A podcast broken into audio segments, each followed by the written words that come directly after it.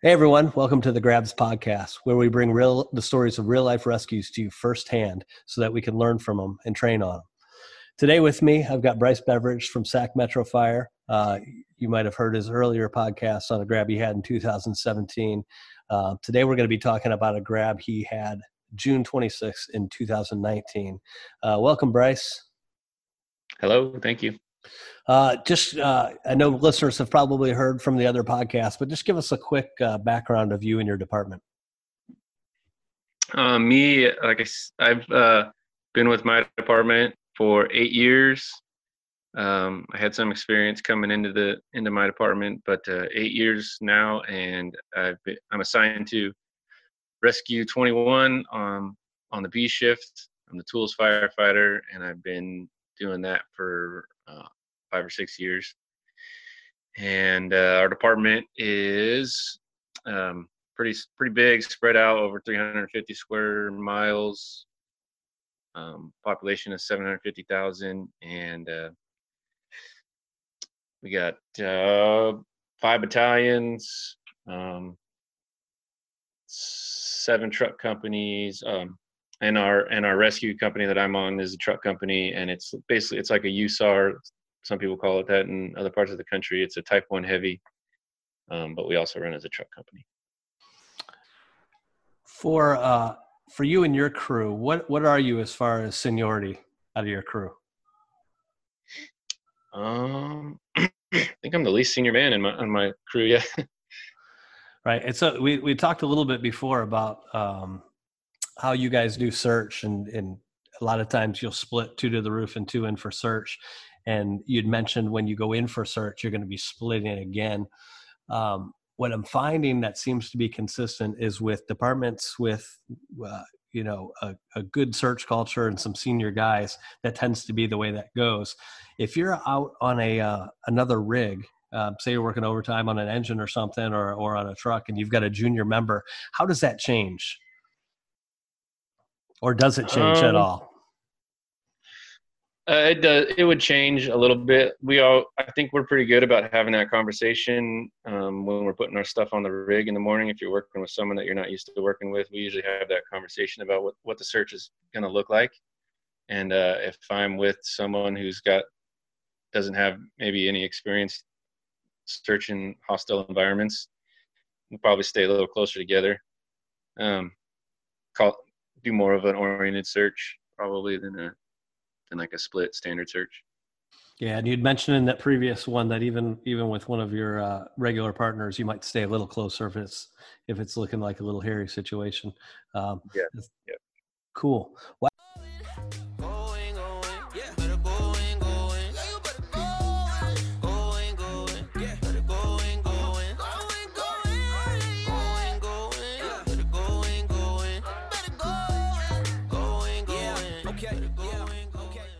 don't you uh, take us back to uh, June 26th and, and talk about that fire that you had?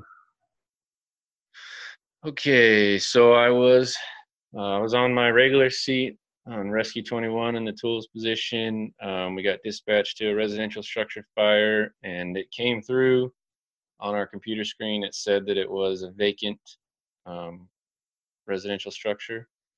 Uh, so this was in our first in district we arrived simultaneously with our engine. Um, the engine pulled the line. I jumped off, grabbed some tools. Uh, captain asked me to, uh, the engine asked me to force the door, um, which happened to be open, so I didn't have to do that.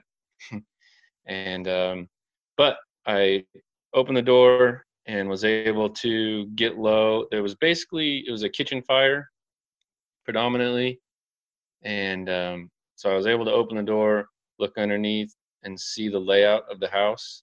And I yelled out, see if anyone would yell back to me. I didn't hear anybody yelling back. So um, shut the door. I was really glad that I got that look at the layout because when you pull up to that house and you look at it from the outside, you would totally assume that it was bedrooms to the right and kitchen to the left, but it was opposite.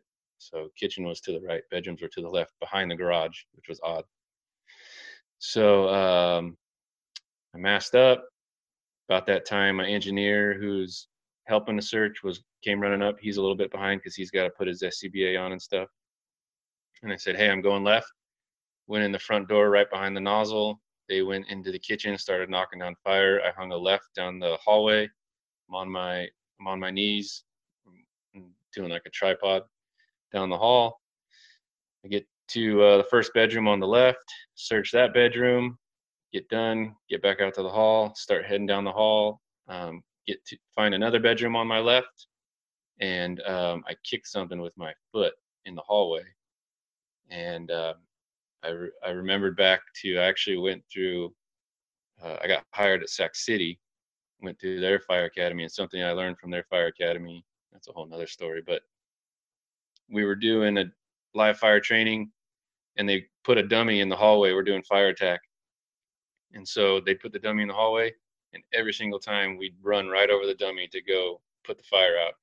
And so I learned that day that, like, if you feel something in a hallway that doesn't feel right, you should stop and investigate it. So here I am that night, and I and I was about to hang a left into that into that second bedroom, but I kicked something with my foot, and I go, man, that kind of felt like a dummy. So I I bent down and looked, and again, I had to be about a foot away to see what I was looking at, and I realized I had a victim. So I yelled, "I got a victim!" Um, the captain, who was um, the engine captain, who was knocking down fire in the kitchen, heard me, so he made the radio report, and his nozzleman ran down to give me a hand. And um, my go-to for for grabbing people and picking them up is is the old um, combat challenge. Um, pick them up and carry. But um, honestly, this guy was so um, burnt that I didn't want to like been I didn't want to try to pick him up. Um, so I got lucky again. He was not a big guy. Again, he was 150, 60, maybe 70 pounds at the most, and I was able to grab him by his wrists. And it was also a hardwood floor, which helped. So I grabbed him by his wrist. The nozzle man grabbed him by his ankles, and we were able to pull him out to the front yard in that fashion. And luckily, there was an ambulance that heard the radio report. There was a victim. We threw him on the gurney. Those guys were putting like a Lucas CPR device on him when I looked back, and I was gone. Went right back in the house and finished my search where I left off. Nice. Uh, couple things.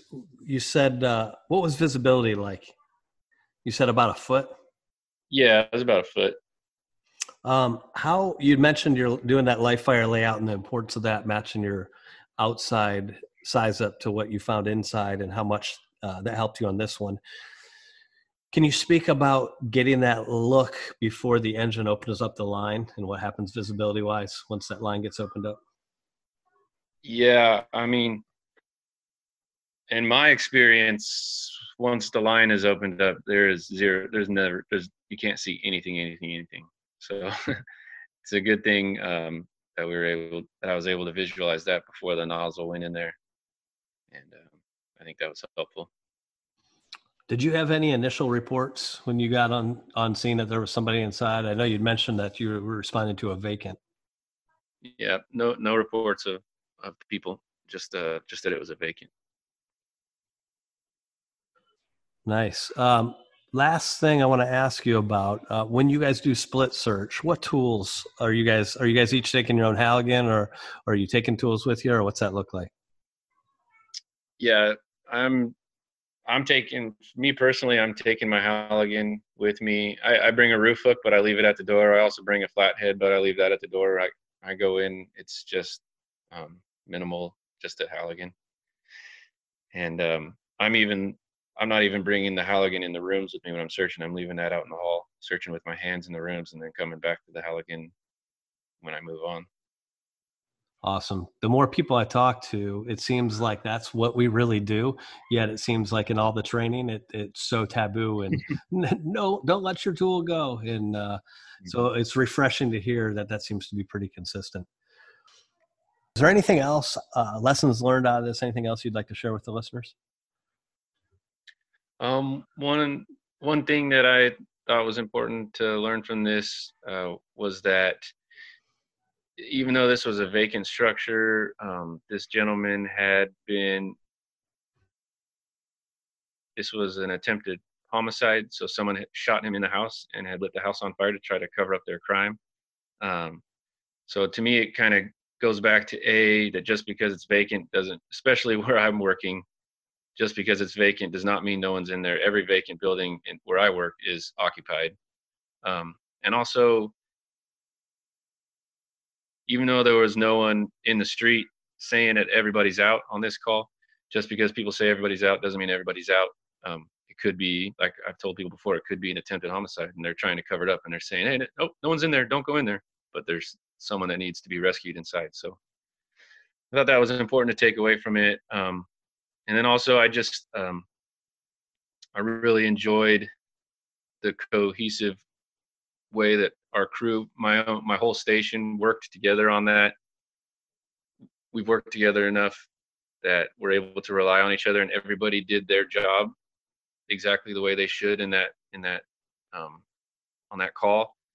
And so, you know, from the time that we hit the air brakes till the time we pulled that gentleman out, was probably less than three minutes, maybe two minutes, honestly.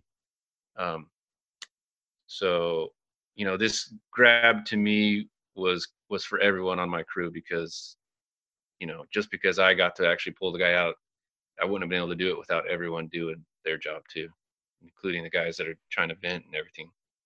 Yeah, that's awesome. Couple great points. Um, even if we get reports of victims inside, it's important that nozzleman doesn't drop the nozzle and start going after the mm-hmm. victim because it allows you to search a little more aggressive, knowing that somebody's watching your back. Um, and the time factor is huge. Um, sometimes when we get training uh, a lot of instructors fall into this and i'm guilty of it in the past too that you know you try to make a difficult scenario and the scenario goes 20 minutes. You want to see how much the students have uh, when in, in reality that doesn't mimic anything that we're, we're getting out of these firegrounds they're quick one one to five minutes and it's over. Um, so we should try to mimic that on the fireground but uh, i appreciate all your insight and sharing your story bryce. Uh, definitely give us a call back if you get more because you seem to be a shit magnet, which is is good and bad. Um, cool, and then I'll just splice in the rest of it. Is there anything else you want to share with us about this uh, run? Or any lessons learned on this? Mm, no, I don't think so. Um, well, I, like I mentioned earlier, just when you feel something, take a second to investigate it and look around it's might be a body. That's about it. Cool. Well, Bryce, I appreciate you sharing uh, this story and the one one before. Um, we ask all listeners that uh, if you get a grab or assist, alive or otherwise, um, that you go to www.firefighterrescuesurvey.com, fill out that short survey. That information is it's just for us and it's by us. So uh, the questions are pertinent and uh, we're really able to to read that information, and get good information out of there, and, and train accordingly. Um, if you want to record your story on the grabs, uh, get a hold of me, uh, Grant Schwalbe. Uh, you can find me on Facebook or text me at 239 898 0843. Get a hold of Justin McWilliams or Nick Ledeen. Any three of us would be happy to, to record it and share your story. Uh, well, thanks, Bryce. And, uh, uh, but until next time, um, thanks for listening.